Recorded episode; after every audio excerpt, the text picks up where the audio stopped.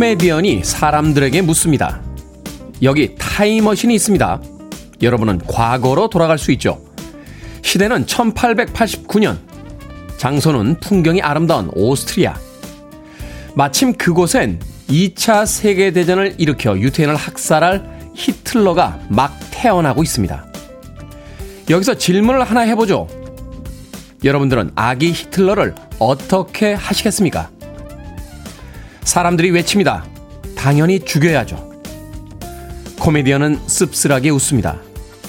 아기 히틀러는 아직 아무런 일도 저지르지 않았습니다.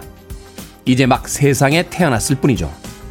그런데 여러분은 죽이라고 말합니다. 그게 과연 옳은 일일까요? 사람들은 혼란스러워 합니다. 아직 일어나지 않은 악행을 미리 단죄하는 것과 비극을 막기 위해 아직까진 무고한 생명을 해하는 것. 여러분들의 대답은 어떨지 궁금해집니다. 5월 26일 목요일 김태현의 프리웨이 시작합니다. 뉴욕의 뒷골목에서 들려올 듯한 분위기의 음악이었죠. 마티발린의 하트 듣고 왔습니다. Billboard Kid의 아침 선택 김태훈의 프리웨이 저는 클 태 자 쓰는 테디 김태훈입니다. 김태영님, 테디 good morning이요. 오늘도 시원한 하루 보내세요 하셨고요. 송나은님, hi라고 짧은 인사 보내주셨습니다. 이은영님, 테디 굿모닝. 햇살에 비친 나무들이 초록초록 싱그러운 아침입니다. 늘 옆에 있던 콩의 소중함을 크게 깨달았어요. 감사히 잘 들을게요. 라고 하셨습니다. 어제 콩이 약간 오류가 났었죠? 그래서 듣는데 조금 불편하셨다 보니까 오늘 복구된 콩의 소중함을 크게 깨달았다고 이은영님께서 문자 보내주셨습니다. 1948님, 좋은 아침입니다, 테디. 여기 충남 예산인데요. 어젯밤 기다리던 빈님이 다녀가서 세상이 엄청 맑아요. 찬 기운 덕분인지 숨쉬기도 아주 편하고요. 이 기운 받고 모두들 행복한 하루 되세요. 라고 하셨습니다. 서울도 그렇게 많은 비가 내렸던 건 아닌데 그래도 촉촉하게 비가 조금 내려주면서 거리도 조금 깨끗해진 것 같고 공기도 조금 맑아진 것 같습니다.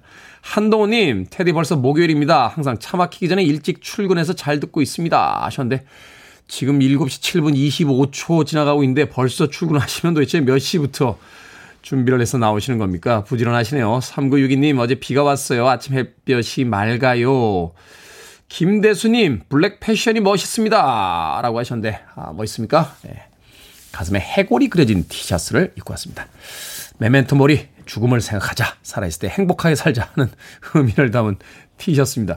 강숙현님, 항상 7시면 뿅하고 잘생긴 테디를 볼 수 있어 행복하네요. 라고 하셨습니다. 며칠 전에 저녁 식사를 같이 했던 저희 선배님이 기분이 좋으셔서 이런 이야기를 하시더군요. 내일 아침에 일어났을 때 손흥민 선수가 골을 넣어서 득점하게 되고 태훈이가 늦지 않고 7시에 방송을 진행했으면 더 이상 부러울 게 없을 것 같다. 자, 그 모든 것들이 해결된 오늘 아침 행복하게 시작해 보도록 하겠습니다.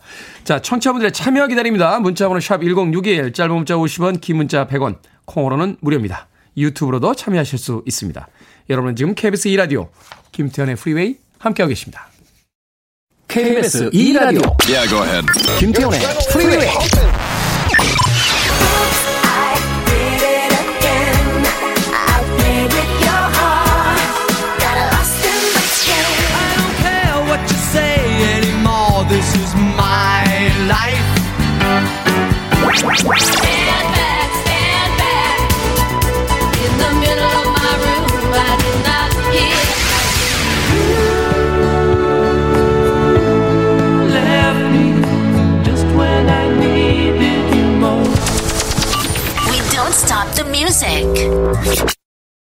언제 들어도 기분이 좋아지는 음악이었죠. 샤니스의 I love your smile 듣고 왔습니다. 누군가를 향해서 웃어준다는 건 어떤 의미일까요? 나는 당신이 참 좋습니다 하는 뜻이 아닐까 생각해 봤습니다. 세상에 힘든 일들이 많은데 누군가 나를 보고 웃어준다. 나는 당신이 참 좋습니다라고 이야기해 줄 때 그래도 세상 살이에 즐거움이 생기지 않을까 하는 생각이 드는군요. 누군가를 만나는데 계속 인상 쓰는 사람들만 만나게 되면 사실 사는 게 별로 재미가 없죠. 돈을 많이 버는 것도 좋고 뭐 원했던 일을 이루는 것 좋은 곳에 가는 것도 좋습니다만 내 주변에 있는 사람들이 나를 보면서 환하게 웃어준다면 그것만으로 충분히 행복하지 않을까 하는 생각이 듭니다. 아, 밖에 있는 우리 스탭들에게 하는 이야기죠. 어, 볼 때마다 좀 환하게 웃어주세요. 아침부터 일찍 나온다고 아침에 와서 얼굴을 보면 다들 잠이 안 깨가지고 고개를 푹 숙인 채 자기 일들 하고 있는 그런 모습들을 보게 됩니다. 샤니스의 I love your smile 듣고 왔습니다. 자, 한원님께서 안녕하세요. 잘생긴 테디 출근 시간에 들었는데 이번 주는 집에서 듣고 있습니다. 오늘 생일인데요. 자가격리 4일 차예요. 작년엔 생일 때 교통사고로 병원 신세였는데 올해는 집에서 격리 중이네요. 정말 몸도 마음도 아프고 우울합니다. 아무도 만날 수도 없고 답답한 이 방에서 시원하게 떠나고 싶네요. 하셨습니다. 그렇죠. 어, 우리가 이런 세상을 상상이나 해봤겠습니까? 그런데 이런 세상이 펼쳐지고 있습니다. 아, 무려 2년이 넘는 시간 동안. 그래도 이제 거의 다 끝나가니까요. 어, 좀 희망을 가져보죠. 한원님 4일차라고 하셨는데, 이제 반환점을 돌았으니까, 이제 며칠 있으면 다시 세상으로 나오실 수 있습니다. 방에서 그동안 못하셨던 뭐 책도 좀 보시고요. 영화도 좀 많이 보시면서, 아, 여유 있게 보내보시는 건 어떨까 하는 생각이 드는군요. 한원님에게 제가 치킨 한 마리 보내드릴게요. 어, 남아있는 격리 기간 동안 맛있게 치킨 한 마리 드시면서 몸 회복하시고 다시 세상으로 돌아오시길 바라겠습니다.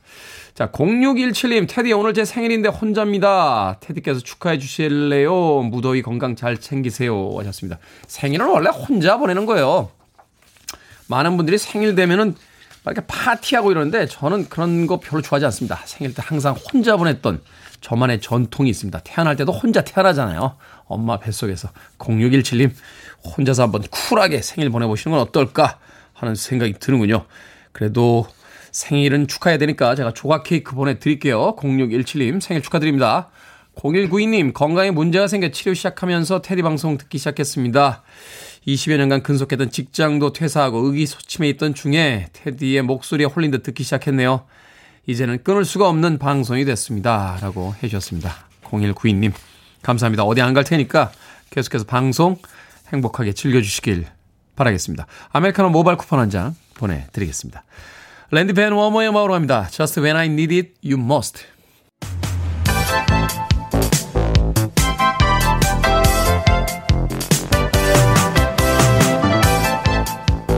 이 시각 뉴스를 깔끔하게 정리해드립니다. 뉴스 브리핑 캔디 전혜연 시사평론가와 함께합니다. 안녕하세요. 안녕하세요. 캔디 전혜연입니다. 북한이 어제 무려 세 발의 미사일을 발사했습니다. 한국과 미국, 일본을 동시에 위협했다. 이런 분석이 나오고 있네요.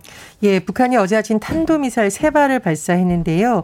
대륙간 탄도미사일로 추정되는 것 한 발, 이어서 단도리 탄도 미사일 단거리 탄도 미사일 두 발을 쐈는데 이렇게 두 종류의 미사일을 한 번에 쏜 것은 김정은 위원장 집권 뒤 처음이라고 하는데요. 이 미사일 세 발 모두 평양 순안 비행장 일대에서 발사된 것으로 전해지고 있습니다. 북한이 미사일 발사한 지 1시간 35분 만에 국가안전보장회의 NSC 전체 회의가 열렸는데 윤석열 대통령은 이번 미사일 발사에 대해 중대 도발이라며 강력 규탄한다고 밝혔고요. 정부 명예의 별도 성명도 발표됐습니다. 그리고 한미 군 당국이 합동 사격에 나섰는데요. 한미가 연합으로 대응 사격을 한 건 2017년 7월 이후 4년 10 개월 만입니다. 그런데 도대체 북한이 이 시점에 왜 이럴까 여러 가지 해석이 나오는데 최근 일단 우리나라를 둘러싼 정세를 보면 조 바이든 대통령이 방한해서 얼마 전에 한미 정상회담이 열렸었고요. 그렇죠. 바이든 대통령이 이후에 일본으로, 일본으로 가서 갔죠. 예, 미일 정상회담을 했습니다. 그래서 북한의 이번 도발은 한국, 일본, 미국을 동시에 위협하려는 것이 아니냐라는 해석이 나오고 있고요. 말하자면 우리 여기 있다 이러고 어, 무력 가시라고 할 수 있고 네. 또 이번 한미 정상회담 논의 결과를 보면 북핵 대응 수단으로 핵이 처음 명문화됐습니다. 요약하자면 핵에는 핵으로 대응한다는 건데 아, 여기에 대해서도 북한이 어떤 일종의 신호를 보낸 것이 아니냐는 분석이 나옵니다. 김태호 국가안보실 1차장이 어제 브리핑을 했는데 이렇게 전했습니다. 한일 순방을 마치고 귀국길에 올라 있는 바이든 대통령이 자국 영공 그러니까 지금 이제 귀국길에 다시 바이든 대통령이 오른 거잖아요. 그 네. 시점에 비슷하게 도발을 시작한 것도 한미에 함께 던지는 전략적 메시지다라고 분석을 했습니다. 언제쯤 평화가 이 땅에 찾아올지 좀 답답해지는군요. 자, 여당도 야당도 선거전을 앞두고 사정들이 복잡합니다. 민주당의 경우는 내부 갈등이 불거지고 있고요. 여권의 경우 인선을 놓고 이견이 표출되고 있다고요? 일단 여당 한번 살펴볼까요? 지금 국민의힘에서 총리실 인선을 놓고 불만의 목소리가 나오면서 이것이 당정 갈등으로 번질 조짐인데요. 일단 총리실 국무조정실장에 윤종원 전 청와대 경제수석이 내정된 사실이 알려지면서 국민의힘에서 여기에 대해서 우려의 목소리를 냈다고 합니다. 윤종원 전 청와대 경제수석이라고 제가 말씀을 드렸는데 네. 어느 네. 정부의 경제수석이었느냐? 문재인 정부의 청와대 경제수석 출신이고 IBK 기업은행장을 지냈습니다.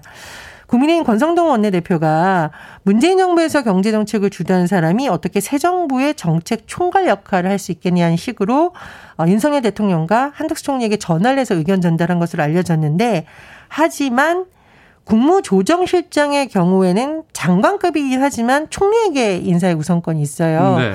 그런데 한덕수 총리가 어, 지금 이 인물에 대해서 비교적 긍정평가하고 임명을 할 것이라고 지금 전해져 있습니다. 그러니까 양쪽의 입장이 다른 것인데 언론 보도에 따르면 윤석열 대통령은 이번 인사에 대해서 뭐 총리 인사를 존중하겠다라는 또 입장인 것으로 전해지고 있습니다.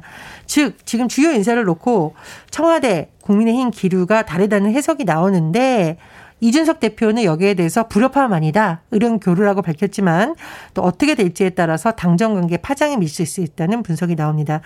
그리고 제1야당 민주당 상황을 살펴보면 박지영 공동 비대위원장이 월요일 대국민 사과, 대국민 호소를 했었죠. 그리고 어제 있죠, 예, 그리고 어제 어 이거를 당에서는 폭탄이 던져졌다라고 표현을 하는데 86세대 용퇴하라라는 주장을 한 겁니다. 요약을 해보면 박지원 비대위원장이 이렇게 말했습니다. 586의 사명은 민주주의를 회복하고 이 땅에 정착시키는 것이었는데 이제 그 역할은 거의 완수했다. 아름다운 퇴장을 준비해야 된다라고 했는데 당내에서 바로 반발이 나왔어요. 김민석 공동선대본부장이 지도부의 일방 또는 개인의 독자적 지시에 의해서 처리되는 수준의 정당은 아니다라고 했고요. 당내 비공개 회의에서 윤호중 비대위원장이 회의 도중 퇴장했다고 하는데 언론 보도를 보면 고성이 나왔다라고 지금 전해지고 있습니다. 어, 지금 뭐 당내 파열음에 대해서 시끌시끌한 게 민주주의다라는 음, 뭐 긍정 평가도 있고 일각에서는 선거 앞두고 너무 분열하는 건 아니냐는 의견도 나오고 있는데 앞으로 어떻게 될지 좀 지켜봐야겠습니다. 제가 논평할 건 아닙니다만 지방선거에 후보들 다 공천해 놓고 용퇴하라고 하면 어떻게 해야 되는 겁니까? 자, 1급 발암 물질인 성면, 우리나라에선 사용이 금지된 물질인데요. 조사 결과 학교에서 여전히 검출이 되고 있다고요? 예, 정부의 목표를 보면 2027년까지 전국 모든 학교에서 성면을 철거하는 것을 삼고 있지만 환경단체가 조사를 해보니까 그렇지 않다라는 겁니다. 물론 이제 2027년까지 결과를 봐야겠지만 현재 상황을 보니까 전국 초등학교의 절반에 가까운 학교에서 여전히 성면이 철거되지 않았다라는 건데요. 환경보건시민센터의 어제 기자회견 내용을 보면 전국 초중고 1만 1946개 중에 5,454개 학교가 아직 성면 학교다. 그리고 음. 지역마다 너무 편차가 크다라는 겁니다. 예전에 지어져서 그런가요? 예, 그렇기도 하고요. 예전에는 성면에 대한 문제의식이 비교적 적어서 건설 현장에서 많이 쓰인 것으로 전해지고 있죠. 근데 말씀드렸듯이 성면은 세계보건기구 산하 국제암연구소에서 1군 발암물질로 지정한 물질이고 더군다나 초중고면 성장기에 있는 학생들이 있는 곳이니까 그렇죠. 더 예민할 수 있다는 겁니다. 어쨌든 환경보건시민센터의 조사 결과에 따르면 올해 3월 말 기준으로 성면학교 비율이 가장 높은 지역 전남이라고 하는데요. 전체 학교의 59%에서 성면이 철거되지 아. 않았고 경남은 전체 학교의 58.8%, 서울도 전체의 58.6%가 아직 설명이 철거되지 않았다고 합니다. 절반이 넘네요. 예, 그렇습니다. 그리고 성면 철거도 중요하지만 이 과정에서의 안전도 중요하다는 지적이 나오고 있는데요. 어, 시민단체와 함께 계속 이런 보고서를 낸다라고 하는데 정말 성장기에 있는 학생들의 건강과 관련된 문제인 만큼 정부에서도 현장 조사와 또 목표가 제대로 되고 있는지 꼼꼼한 점검이 필요할 것으로 보입니다. 공부를 가르치는 것도 좋습니다만 건강부터 챙겨줘야죠. 자, 오늘의 시사 엉뚱 퀴즈 어떤 문제입니까? 예, 지방선거 앞둔 여행 소식 전해드렸습니다. 지방선거만큼이나 지방 섭취에도 개혁이 필요한 때입니다. 여기서 오늘의 시사 엉뚱 퀴즈. 지방 위주의 식사와 운동 부족은 이것의 원인이 되기도 합니다. 혈중 지방이 필요 이상으로 많아지면 생기는 이것은 무엇일까요? 1번 짜증, 2번 염증, 3번 고지혈증, 4번 궁금증. 정답 아시는 분들은 지금 보내주시면 됩니다. 재미있는 오답 포함해서 총 10분께 아메리카노 쿠폰 보내드립니다. 지방 위주의 식사와 운동 부족은 이것의 원인이 되기도 합니다. 혈중 지방이 필요 이상으로 많아지면 생기는 이것은 무엇일까요? 1번 짜증, 2번 염증, 3번 고지혈증, 4번 궁금증 되겠습니다. 문자번호 샵 1061, 짧은 문자 50원, 긴 문자 100원, 콩으로는 무료입니다. 뉴스 브리핑 전혜연 시사평론가와 함께했습니다. 고맙습니다. 감사합니다. 최근에는 딸이 더 유명해졌죠. 레니 크래비츠입니다. Fly Away.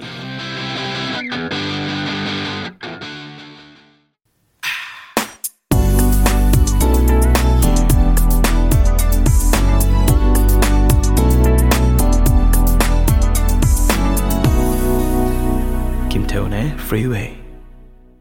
최은신님께서 신디 로퍼인 줄 알았습니다. 라고 하셨는데, 플리트 우드 맥 출신의 전설적인 여성 보컬리스트죠. 스티비 닉스의 Stand Back 듣고 왔습니다.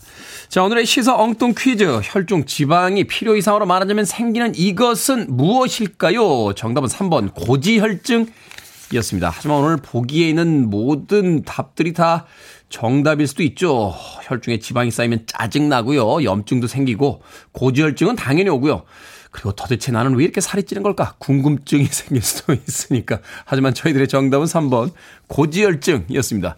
7331님 고지혈증입니다. 저도 이번 건강검진에서 고지혈증이 나왔어요. 건강하게 많이 먹었는데 억울한 느낌입니다. 그래서 짜증이 납니다. 라고 하셨습니다. 이 몸에 좋고 안 좋고는요, 어, 물론 제일 좋은 건 좋은 음식을 먹어야 되는 거지만, 아, 결국은 양이 결정한다고 합니다. 정말 안 좋은 음식도 조금만 먹으면 그렇게 크게 문제가 없는데, 또 아무리 건강한 음식이라고 해도 많이 먹으면 몸에 안 좋다고 하니까 적정량을 드시길 바라겠습니다. 5175님, 고지혈증입니다. 오답으론 애증이 있죠. 가족은 애증 관계인가 봅니다. 다투고 화해하고, 또 이야기 하셨고요. 5770님 고지혈증. 안녕하세요. 중고차 사고 첫날인데 주파수 맞춰 듣고 있습니다. 장롱 면허라 운전을 아직 안 하고 오늘부터 연수 받습니다. 잘 들으며 안전 운전 할게요. 라고 하셨습니다. 5798님께서는 건망증. 요즘 이것 때문에 걱정이 많습니다. 하셨고요. 2915님 울렁증. 장모님 장인어른 앞에만 서면 울렁증이 생기네요. 잘해주시는데 왜 그럴까요? 다음 주에 장인어른 생신인데 벌써부터 왕부담입니다. 라고 하셨습니다. 장인 장모님께서 되게 사위들에게 잘해주지 않나요? 근데 왜 그 앞에서 울렁증이 생겼는지 잘 모르겠네요. 2915님. 자, 아, 방금 소개해드린 분들 포함해서 모두 10분에게 아메리카노 쿠폰 보내드립니다. 당첨자 명단 방송이 끝난 후에 김태훈의 프리웨이 홈페이지에서 확인할 수 있습니다. 콩으로 당첨이 되신 분들은 방송 중에 이름과 아이디 문자 보내주시면 모바일 쿠폰 보내드리겠습니다. 문자번호 샵 1061, 짧은 문자 50원, 긴 문자 100원입니다. 자, 김원성님의 신청곡으로 합니다. 에디슨 라이트하우스, Love Grows.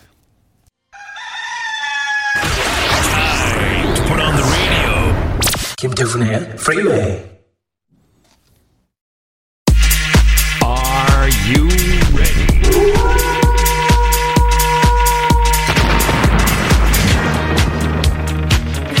고민이 가볍게 사라지는 신비로운 체험.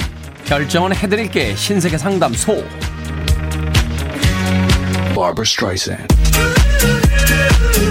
노정금님, 남편이 밥에 든 콩을 지독히 싫어합니다. 그래도 계속 넣어줄까요? 아니면 넣지 말까요? 넣지 맙시다. 초등학생도 아니고 지금껏 안 먹으면 진짜 싫어하는 겁니다.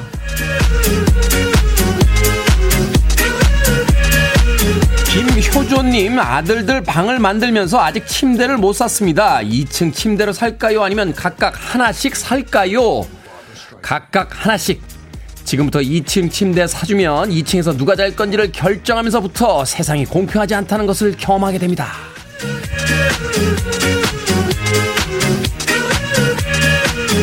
최경희님, 커피 마실 때 텀블러를 챙겨갈까요? 번거로운데 그냥 일회용 컵에 마실까요? 텀블러 챙겨가셔야죠. 지구를 살려야 하니까요. 야, 누가 여기다 일회용 컵 넣어놨니?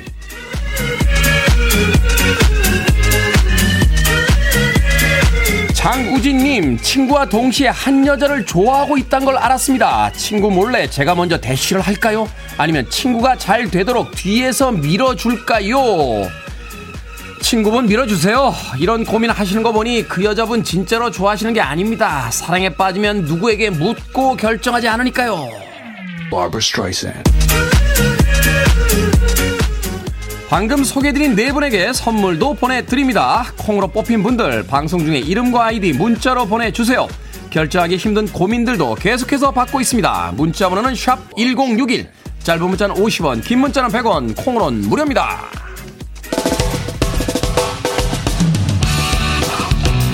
스핀 닥터스입니다. 두 명의 왕자님들, Two Princes.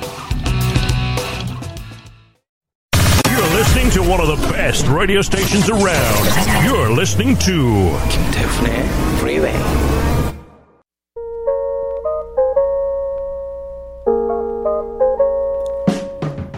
Billboard Kid의 아침 선택 KBS 2라디오 김태훈의 프리웨이 함께하고 계십니다.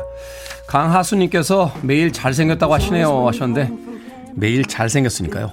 비키 로렌스의 The Night the Lights Went Out in Georgia 1부 끝곡입니다. 2부에서 뵙겠습니다. Andy Warlow said hello, and he said hi. What's doing? Whoa, said sit down.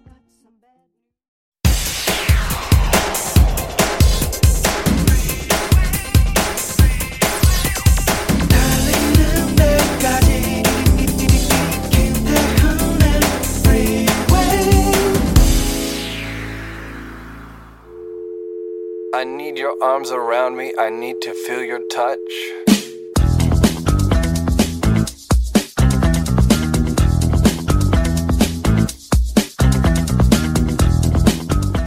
눈의 색깔을 바꿀 수는 없지만 눈빛은 바꿀 수 있다.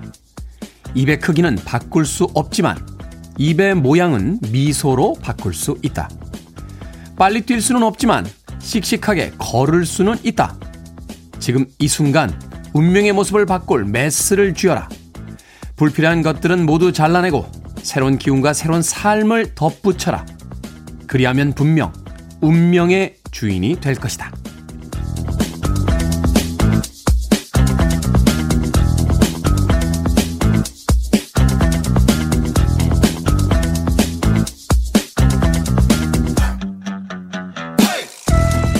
뭐든 읽어주는 남자. 오늘은 청취자 정소연님이 보내주신 김현태의 성공 감성 사전 중 일부를 읽어드렸습니다. 바꿀 수 없는 건 있는 그대로 받아들이고요. 바꿀 수 있는 것들에 최선을 다하는 게 현명하다는 건 알지만 반대로 생각하는 경우가 대부분이죠. 바꿀 수 없는 것을 바꾸고 싶어 안달하고 바꿀 수 있는 것들은 쉽게 외면하곤 하니까요. 생각이든 습관이든 태도든 오늘은 스스로 선택할 수 있는 것들에 대해 생각해 보는 건 어떨까요? 여러분들은 무엇을 선택하시겠습니까?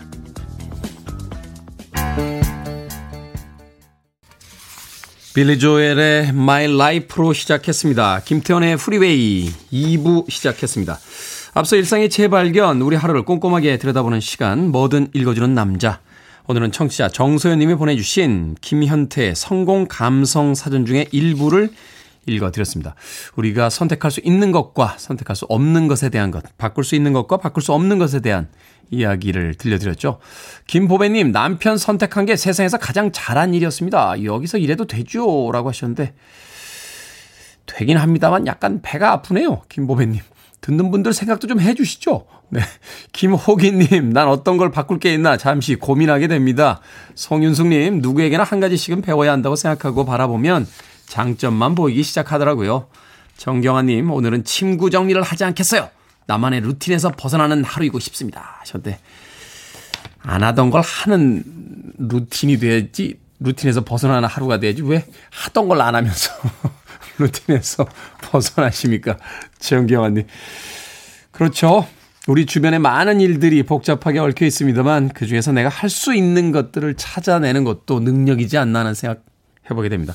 노래방에 가서 노래 부를 때 그렇잖아요. 무수히 많은 노래들이 그 노래방 책에 적혀 있습니다만 그 중에서 내가 부를 수 있는 곡, 내 목소리 옥타브로 올라갈 수 있는 곡을 골라내는 것 자체가 벌써 그 사람의 노래 실력이니까요. 삶에서도 내가 할 수 있는 것을 찾아내는 것이 삶을 지혜롭게 사는 방법이지 않나 하는 생각 해보게 됩니다. 자, 뭐든 읽어주는 남자, 여러분 주변에 의미 있는 문구라면 뭐든지 읽어드립니다. 김태훈의 프리웨이 검색하고 들어오셔서 홈페이지 게시판 사용하시면 됩니다. 말머리 뭐든 달아서 문자로도 참여가 가능하고요. 문자 번호는 샵 1061, 짧은 문자는 50원, 긴 문자는 100원, 콩으로는 무료입니다. 오늘 채택되신 청취자 정소연님에게 촉촉한 카스테라와 아메리카노 두 잔 모바일 쿠폰 보내드립니다.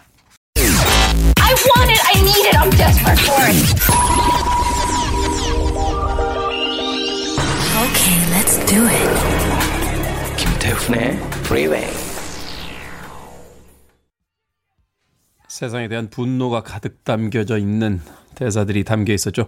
전혀 다른 두 곡의 음악을 이어서 들려드렸습니다. 프랭크 밸리의 Grease는 존 트라볼타와 올리비아 뉴튼 존이 주연을 맡았던 영화에 예, 삽입됐던 곡이었고요. 핑크 플로이드의 Another Brick in the Wall. 그 유명한 The Wall에 예, 담겨져 있던 뮤직비디오로 만들어졌고 영화로도 만들어졌던 알란 파커 감독의 작품으로 어, 세상에 선을 보였던 그 영화에 담겨져 있던 곡이었습니다. 프랭크 벨리의 그리스, 핑크 플로이드의 Another Brick in the Wall까지 두 곡의 음악 이어서 들려드렸습니다. 자, 김다희님, 테디 어려서부터 태권도 겨루기 선수인 아들이 대회 중입니다. 오늘은 마지막 결승전인데 다치지만 말고 최선을 다하고 오길 바란다고 말하고 싶습니다. 하셨습니다. 그렇죠. 결승전에서의 금메달 하나가 중요한 게 아니죠. 무사히 집으로 돌아오면 그것만으로 충분하지 않나 하는 생각이 듭니다. 저는 태권도 잘 못합니다. 아, 대한민국 남자들은 제 나이 또래는 어릴 때 다 태권도 한 번씩 배웠을 텐데 저희 태권도 사범님께서 어, 저를 약간 투명 인간 취급하셨어요. 그래서 흥미가 안 느껴져서 그만뒀습니다. 예, 물론 군대 가서 양쪽에 군화 신고 군대 태권도 일단은 따긴 했습니다. 태권도는 그렇게 관심이 없었어요. 저는 고등학교 때 유도를 했거든요. 어, 역시 선생님을 잘 만나야 되는 것 같아요. 그때 좀 이렇게 다독거려 주시고, 야, 너 잘한다! 라고 하셨으면은 열심히 했을 텐데, 그러다 보니까 태권도 잘하는 사람들 보면, 예, 가끔 부러울 때가 있습니다. 발차기가 어떻게 거기까지 올라갑니까? 막, 휙! 하고서 옆쪽에 차는 거 보면 멋지죠. 김다희님. 정선래님, 테디, 우리 직원들 출근하면 오늘 들었니? 하면서 방송 이야기 합니다. 지금 손땡땡쌤은 커피 마시면서 김땡땡쌤은 출근하면서 듣고 있을 것 같은데 저는 오늘 오프입니다. 오늘도 쌤들 수고하세요. 라고 하셨습니다. 직장에서 많은 분들이 제 방송을 듣고 계시다고요? 감사합니다. 정선래님. 앞으로도 직원분들하고 같이 다 재밌게 들어주시길 부탁드리겠습니다. 7383님. 사랑하는 아들을 월요일에 해병 1282기에 입소시켰습니다. 지금까지 속 한번 안 썩이고 든든하게 커졌고 해병이 되고자 다시 도전하는 자랑스러운 아들을 보며 오늘도 이 아빠는 열심히 출근 준비합니다. 김해에 자그마한 카센터를 운영 중인 아빠가 라고 보내주셨습니다. 7383님의 사랑스러운 아들을 이제 조국의 아들로 보내주셨군요. 해병 1282기 화이팅입니다. 자, 3306님, 4년 만난 여자친구와 이별하게 됐습니다. 그 친구 마음을 바꿀 수는 없고, 저는 그럼 무엇을 바꿔야 할까요?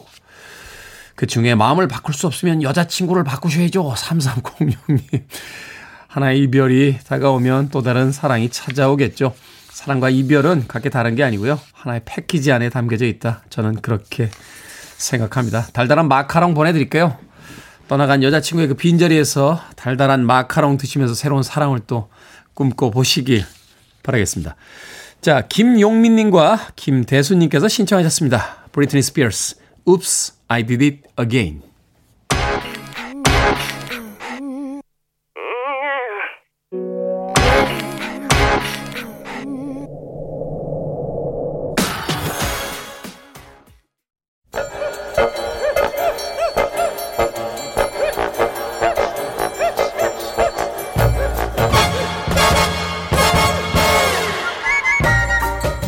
온라인 세상 속 촌철살인 해학과 위트가 돋보이는 댓글들을 골라봤습니다. 댓글로 본 세상.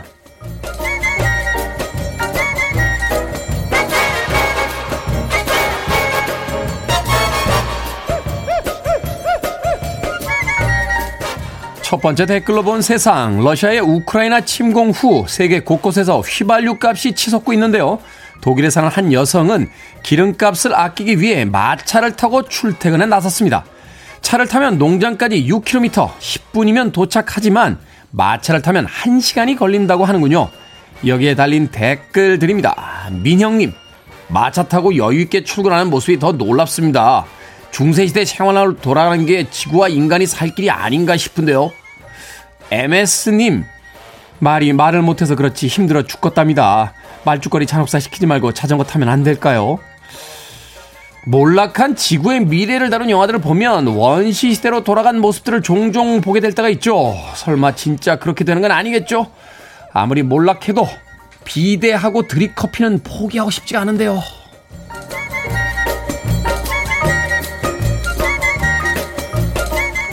두 번째 댓글로 본 세상. 미국 텍사스주에 사는 두 살짜리 아이가 스마트폰으로 치즈버거 31개를 주문했습니다. 배달 기사에게는 팁까지 설정을 해줬다는데요.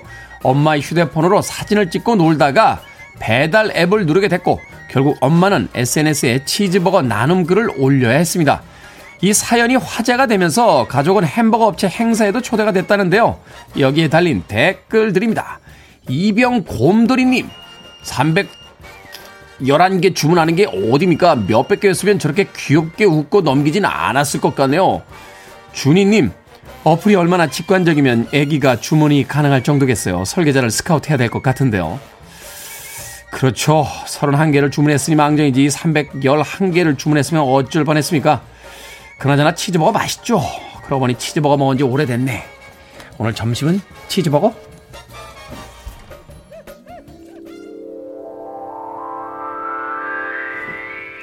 데이즈 밴드입니다. Let it whip.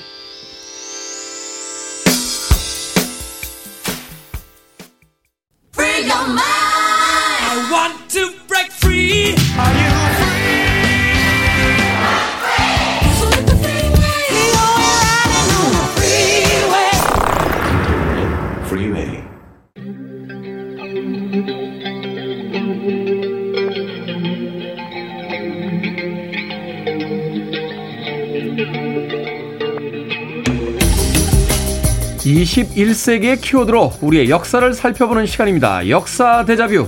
오늘도 공간역사연구소 박광일 소장님 나오셨습니다. 안녕하세요. 안녕하세요. 강정림님께서요, 박광일 소장님 오시는 날만 귀 빠지게 기다립니다. 오늘은 또 어떤 역사가 나올까요? 라고 하셨습니다. 자, 한 취업 사이트 설문조사에 따르면요, 2030 직장인 10명 중에 3명이 입사 1년 만에 퇴사를 경험한다. 라고 하더군요. 요즘이야 뭐 조건이 안 좋거나 가치관이 안 맞으면 또 사람들하고 잘 안 맞으면 회사를 그만두면 되지만 직업의 선택이 자유롭지 않았던 조선시대. 야, 이때 극한 직업을 견뎌야 하는 사람들. 어떤 사람들이었을까 궁금해지거든요. 네, 맞습니다. 어, 조선시대는 지금하고 이제 직업을 선택하는 어떤 조건 자체가 완전히 달라집니다. 음. 일단은 뭐 경제적으로 크게 활성화되지 않은 부분들이 있고요. 그 다음에 이제 사회 구조도 폐쇄적이고 무엇보다도 직업에 가장 큰 영향을 끼치는 거는 신분이었습니다. 네. 그러니까 그 안에서 이제 직업을 선택해야 되는 상황이었기 때문에 직업의 숫자도 많지 않았다라고 볼 수가 있는 거죠. 최근처럼 뭐 일하는 곳으로의 직, 그 다음에 자신이 하는 일로 해서 업, 뭐 이런 것들을 좀 구분하는 부- 부분도 있었는데 예전에 이제 그런 부분들이 오히려 쉽지 않았다 이렇게 볼 수가 있습니다. 네. 그런 면에서 예전에 어 조금 어렵게 일을 했던 몇 개의 직업을 이제 찾아봤는데요. 어그 중에 하나가 이제 첫 번째 오작인입니다. 오작인. 네. 오작인 하면은 이제 언뜻 떠오르시지 않는 분들도 계실 것 무슨 같은데 일을 하는 사람인가요? 시신을 검시하는 일입니다. 시신을 검시요. 네. 무시무시하군요. 네. 그러니까 이제 조선시대 검시법이 발달했다라고 이 코너에서도 한번 소개해 드린 적이 음, 네. 있었는데요. 과학 수사를 했다는 거 아닙니까 조선시대? 네, 맞습니다. 그래서 어떤 사람이 변사체로 발견되거나 또 때에 따라서는 어떤 범죄 혐의를 찾기 위해서 이제 시신을 검시해야 되는데요. 실제로 이와 관련된 체계적인 책들이 굉장히 많이 나와 있었습니다. 아. 뭐 신주 무원록, 신주 무원록 언해, 증수 무원록 언해 이런 것들이 있는데 그 내용을 이제 간- 잠깐 목차만이라도 살펴보면은 굉장히 여러 방법으로 죽은 시 신에 대한 해설이 있습니다. 그런 면에서 볼 때 이제 이런 부분들을 판별하는 것이 굉장히 중요한 부분이었기 때문에 네. 그 일을 할 사람이 필요했고 그 일을 하는 최초의 사람이 바로 오작인이다 이렇게 생각을 하시면 될 것 같습니다. 말하자면 지금 시대의 어떤 검시관 그 역할을 했던 사람이 바로 조선 시대의 오작인이다. 아. 근데 꼭 필요한 일이긴 합니다만 요즘처럼 보존 처리가 발달한 것도 아니고 사실 이제 자연 부패가 생기고 또 훼손되는 경우들이 많았을 테니까 이게 결코 쉬운 일은 아니었을 것 같은데요. 네, 맞습니다. 그래서 어쨌든 자기 관내에서 사람이 죽으면 그 관내를 관장하는 사또가 네. 책임을 져야 되고요. 그래서 앞에 말씀드렸던 그 시신 어떤 검시와 관련된 책을 완전히 숙지를 하고 있어야 되는데 음. 이게 아는 것과 실천하는 것에 별개의 문제라는 거죠. 네.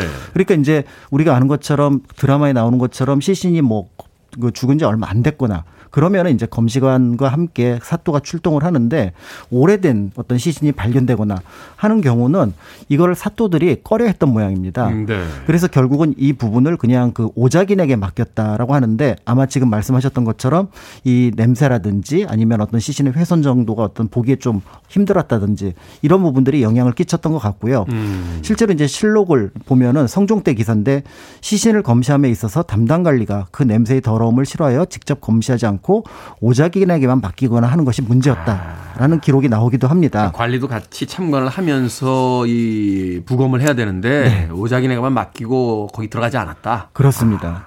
그런데 이제 그 죽음에 대한 회피, 시신에 대한 회피가 이제 더 많아지게 되면서 오작인들이 몇 가지 일을 더 맡아야 되는 부분들도 있었는데요. 예를 들어 이제 명종 때 그 지역의 관리들이 시신이 죽게 되면 이게 나중에 문책 대상이 되거든요. 네. 그러니까 그거를 이제 몰래 불태우는 일을 해야 됐는데 그거를 오작인에게 맡기는 경우가 있었고요. 아, 시신을 화장시키는 일을. 네. 이게 사실은 이제 불법이었던 거죠. 그러니까 이제 결국 오작인들이 대거 체포되는 일이 있었고 아니 관리가 시켰는데 왜 오작인들이 체포가 됩니까? 그러니까 이제 관리는 뭐 이제 그거를 시행을 했다 그러지만 사실은 이제 범죄의 혐의에서는 그걸 한 사람들에게 더 큰 죄를 씌우는 경우가 있었던 겁니다. 음, 네. 그다음에 이제 또 하나가 예전에는 옷이 굉장히 귀했습니다. 옷이. 네. 그래서 이제 시신에게 입혔던 옷을 벗겨서 팔아서 넘기던 관리들이 있었는데 이게 또 문제가 돼서 오작인들이 또 벌을 받는 경우가 있었고요. 음. 그다음에 이제 연산군이 곳곳에서 이제 기생을 불러들여서 흥청망청 놀았다라는 것들은 많이 알려져 있는데 네. 그들 중에 일부가 그러니까 부정을 저질러서 아이를 낳게 됩니다. 음. 근데 그 아이를 없애는 일을 또 오작인에게 맡겼다라는 기록이 남아 있었으니 그러니까 이제 오작인들을 어떤 방식으로 대했는지를 짐작해 볼 수가 있는 거죠. 한마디로 그 자기들이 하기 싫은 일, 에, 불법적인 일, 더러운 일 이런 일들을 이제 주로 시켰군요. 맞습니다. 그런 일들 시켜놓고 나서 그런 사람들을 또 천민으로 대접하는 건 도대체 무슨 사고 방식인지 모르겠습니다. 어떤 사람들이 이 오작인이 된 겁니까? 그러니까 지금 오작인이라고 하는 사람들을 굉장히 회피하고 그다음에 굉장히 어떻게 보면 부정적으로 묘사하는 글들이 실록이라든지 다른 어떤 문집 기록을 보면은 쉽게 찾아볼 수가 있는데요. 네. 문제는 이 오작인들의 신분이 뭔지를 정확하게 알 수가 없다라는 겁니다. 딱 느낌으로 봐서는 관노여야 하거든요. 네. 그런데 또 다른 자료를 보면은 그들에게 급료를 지급했다. 돈을 줬다. 네, 맞습니다. 아. 그다음에 또 한편으로는 그 관에서 일하는 사람의 그 하위 말단에 있는 사람을 사령이라 그러는데 오작 사령이라고 불렀다. 이렇게 얘기를 하는 것으로 봐서 오. 평민 가운데 남들이 꺼려하는 일을 하고자 하는 사람들이 오작인이 되지 않았을까 이제 이렇게 보고 있고요. 관노면은 굳이 월급을 줄 필요가 없. 없는데 네. 급료를 줬다는 거. 그리고 오작 사령이라 불렀다는 게 관리라는 뜻이니까. 그렇습니다. 이거는 천민이 아니라 평민일 경우가 그 이- 역을 맡, 직을 맡을 수가 있는 거죠. 그러니까 그런 면에서 볼 때 먹고 살기 힘들었던 누군가가 오작인으로 되었고 그 오작인의 어떤 업을 계속 이어가지 않았을까 이제 이렇게 보게 되는데요. 네. 한편으로는 만약에 이 오작인들을 이렇게 천하게 보지 않고 좀 높게 평가를 했다면 어떤 면에서 볼 때는 조선의 검시대와 관련해서 앞에 말씀드렸던 책과 함께 음. 굉장히 유명한 어떤 검시자로서의 오작인의 어떤 이름도 나와 있었으면 했을 텐데 그런 부분이 없다라는 부분은 좀 아쉽고요. 그런 면에서 볼 때 우리가 조선의 검시법의 발전에 대해서는 굉장히 높게 평- 평가하는 것이 좋겠지만 그 실제 일을 맡았던 오작인을 낮게 평가했다는 점은 한계가 있다라는 것들을 명확하게 보여주는 어떤 사례라고 볼 수가 있습니다. 어떤 분들이 그런 이야기 하시더군요. 일본은 그 계급 사회였잖아요. 그래서 신분을 상승시킬 수 있는 방법이 없으니까 수평으로 경쟁하다가 이제 장인들이 많이 생기는데 조선 시대는 이제 평민들은 다 과거를 볼 수 있으니까 웬만하면 다 과거 보러 가서 그렇습니다. 신분을 바꾸려고 하다 보니까 그렇게 어떤 전문 직업인들이 오래 유지되는 경우가 그렇게 많지 않았다. 네. 그런 이야기를 하시더군요. 신분을 바꿀 수 있다는 게 장점이긴 합니다만 또 한편에서 또 장인들이 많이 부족했다. 조선시대의 극한 직업 또 있습니까? 네, 어, 조선 초기까지 있었던 직업이라고 볼 수 있는데요. 어, 바로 곡 비입니다. 곡비요? 네, 이제 이름을 그대로 풀어보면 대신 울어주는 여성 또는 대신 울어주는 노비 정도로 해석을 할 수가 있는데요. 네, 그래서 이제 지금은 볼 수 없는 직업이고 어, 조선 초기에 있었다라고 볼 수가 있는데 짐작하시겠지만 장례를 치르고 상을 치를 때 이제 상주를 대신해서 네. 울어주는 여성들이다 이렇게 볼 수가 있습니다. 그래서 지금도 이제 상을 당하면은 그 자식은 불효자다라고 얘기를 하게 되는데 사실은 이제 그런 내용에서 이제 돌아가신 고인을 기억하면서 우는 것들이 굉장히 중요한 어떤 의례의 한 부분으로 음. 만들어졌습니다.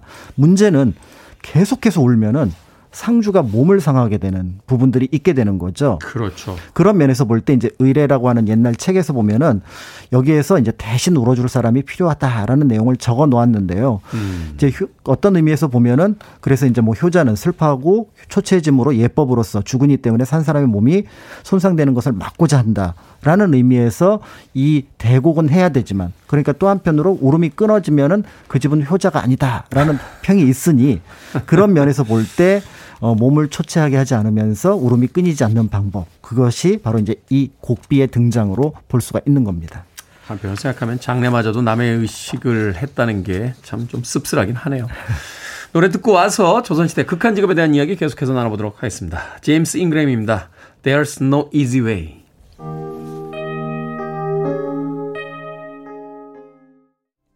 세상에는 쉬운 길은 하나도 없다. 쉬운 일은 하나도 없다라고 노래를 하군요.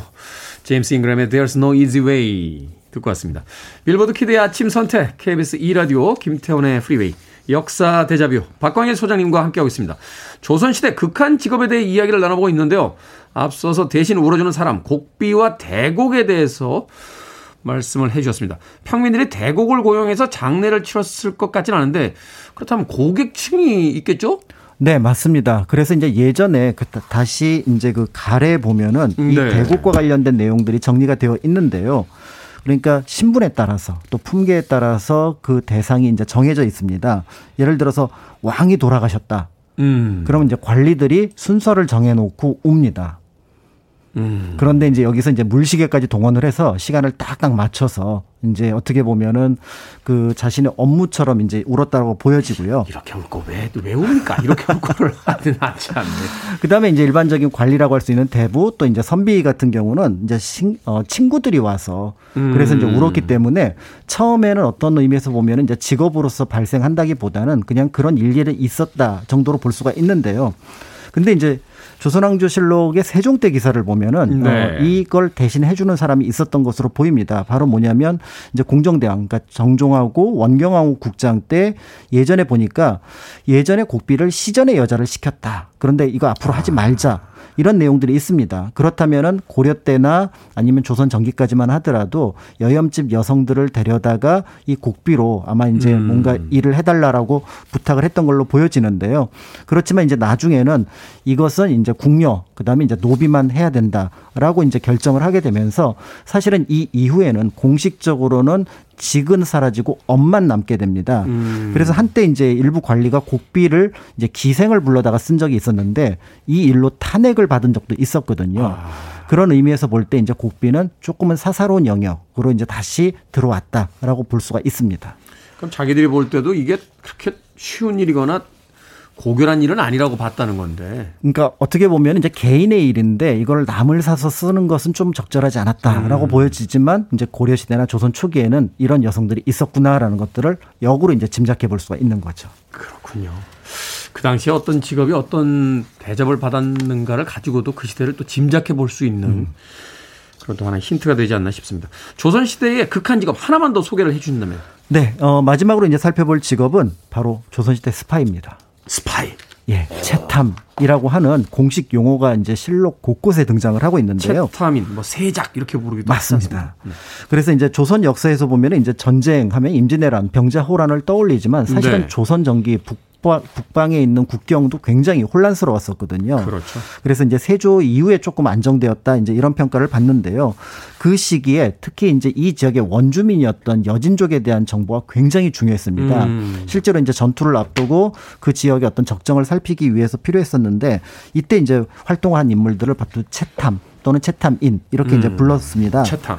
그래서 어, 실제로 이제 그 지역의 초소화 같은 것들을 구자라고 했는데 이 구자가 한 16개 정도 국경 지역에 흩어져 있었 고 거기에서 이제 채타민들을 이제 3명 또는 5명씩 적정에 보내서 그 정보를 파악을 하고 보통 이제 작전 기간은 한 3일에서 5일 정도였다. 이렇게 아. 알려져 있습니다. 이거 위험 부담이 굉장히 컸을 것 같은데요. 당시만 해도. 네, 굉장히 이제 위험했다라는 기록들이 남아 있고 좀 구체적인 기록들도 남아 있는데요. 예를 들어 이제 세종 때 채타민 다섯 명이 적정을 살피기 위해서 파저강 근처로 갔습니다. 음. 이제 파저강은 최근에 뭐 킹덤 아신전의 배경이 됐던 그 어떤 영역이기도 한데요. 아, 전지현 씨 나왔던. 네 네 네. 그래서 이제 여진족이 오미부 일대를 살피던 중 이제 적하고 마주친 거죠. 그래서 이제 막 도망가다가 적하고 화살까지 쏘면서 어떻게 보면 이제 교전을 했는데 나중에 돌아와서 이제 인원을 확인해 보니까 한 명이 없는 겁니다. 그런데 이제 보고서에 어떻게 올렸냐면은 이 사람은 적에게 잡힌 것이 아니라 짐승에게 당했거나 혹은 물에 빠져 죽은 것 같다. 그러니까 실제로 적과의 어떤 교전 속에서도 희생을 하지만 때에 따라서는 이렇게 음. 어떤 자연, 어떤 동물 로 인해서 피해를 입을 정도였으니까 굉장히 힘든 직업이었다라는 것들을 짐작해 볼 수가 있습니다. 그렇죠. 들키지 않기 위해서 인적이 없는 험한 곳을 이제 돌아서 가야 했으니까. 네네네. 당시 또 자연 환경이 척박하기도 했었고. 자, 어떤 사람들이 그럼 채타민이 됩니까? 지금으로는 뭐 국가정보원에서 최고의 엘리트들을 이제 선발해서 훈련을 시킵니다만. 그러니까 그때도 비슷했습니다. 처음에는 이제 군인들 중에서 이제 선발을 했는데요. 나중에 이제 적정을 살피는 일이고 특히 여진족과 관련된 일이다 보니까 귀화한 여진족들을 많이 쓰기도 했습니다. 아, 언어가 돼야 되니까 일단. 네. 그런데도 이제 계속해서 채타민들이 적정 어떤 파악을 나섰다가 이제 손실되는, 그러니까 죽음에 이르는 경우나 아니면 포로가 되는 경우가 많으니까 이제 여기에 대해서 이제 고민을 하게 됩니다. 이 인원을 어떻게 충원을 할까. 그럴 때 역시 이제 세종이 또 이런 제안을 합니다. 음. 내가 중국 역사책을 보니까 사형수를 전쟁 선봉에 세우는 걸 봤다. 음. 그러니까 아주 중인 중대한 범죄가 아닌 경우라면은 중대한 범죄가 아닌데 사형수가 된 건 좀 이상한데요. 그러니까 좀 이상하죠. 네, 그런데 그 사형수를 채타미로 쓰면 어떻겠느냐 라고 음. 해서 일종의 이제 한번 뭐 특수부대를 한번 만들어 보자 이렇게 얘기를 했는데 약간 실미도 분위기인데요. 네. 네, 신미도 분위기도 하고 이제 헐리우드 어떤 영화가 떠오기도 있고. 합니다. 네. 더티 더티 더즌이라는 영화 있었죠. 아주 유명한. 네. 그런데 이제 이 의견을 받아들었던 이제 그 실무자였던 도절제사 이천 같은 경우는 아주 질색을 하는데요. 일단 사형수가 저쪽 경내에 들어가면 산천과 도로를 아는 이가 없고 정보를 캐내고자 하는 수어성은 전문 채타민들도 가서 오히려 당하는 경우다. 음. 그러니까 거기에 가면은 사형수를 보내서 어, 포로가 된다면 오히려 우리에게 불리하니까 막아주십시오라고 해서 어, 세종이 이제 그 의견을 철회. 철회. 하기도 합니다. 결국은 이런 계속적인 채탐 활동 끝에 1만 5천에 이르는 병력을 동원한 파저강 전투를 하게 되고요. 네. 이게 이제 여진족에게 타격을 주면서 우리가 알고 있는 두만강과 압록강을 중심으로 하는 사군 육진을 완성하게 되었다는 점에서 보통 우리가 이제 최윤덕, 김종서 또 사군 육진 뭐 이런 얘기만 듣지만 그 이전에 또 이후에 활동했던 이런 채타민들의 모습까지 생각해 보면 역사를 조금 더 입체적으로 그리고 현실적으로 볼 수 있지 않을까라는 생각을 하게 됩니다. 그러네요. 역사에 기록된 인물들뿐만이 아니라 그 배경에 있었던 이름 없는 사람들의 어떤 노고도 있었다. 독립운동도 그렇잖아요. 우리가 알고 맞습니다. 있는 의사들의 그 이름만 알지 그 뒤에 있었던 무명 독립 그 운동가들은, 예, 예. 네, 있으니까요. 김시영 씨께서 극한 직업은 우리 와이프 남편이라고 본인을 이야기하셨습니다. 자, 역사 대자뷰. 오늘은 조선시대 극한 직업에 대한 이야기 공간역사연구소 박광일 소장님과 이야기 나눴습니다. 고맙습니다. 감사합니다.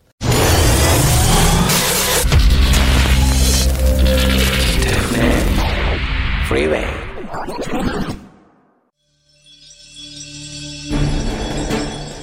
KBS 2라디오 김태훈의 프리웨이 오늘 방송 여기까지입니다. 오늘 끝곡은 며칠 전 79살의 나이로 세상을 떠난 음, 위대한 아티스트죠. 반젤리스의 곡 준비했습니다. Conquest of Paradise 듣습니다. 편안한 하루 보내십시오. 전 내일 아침 7시에 돌아옵니다. 고맙습니다.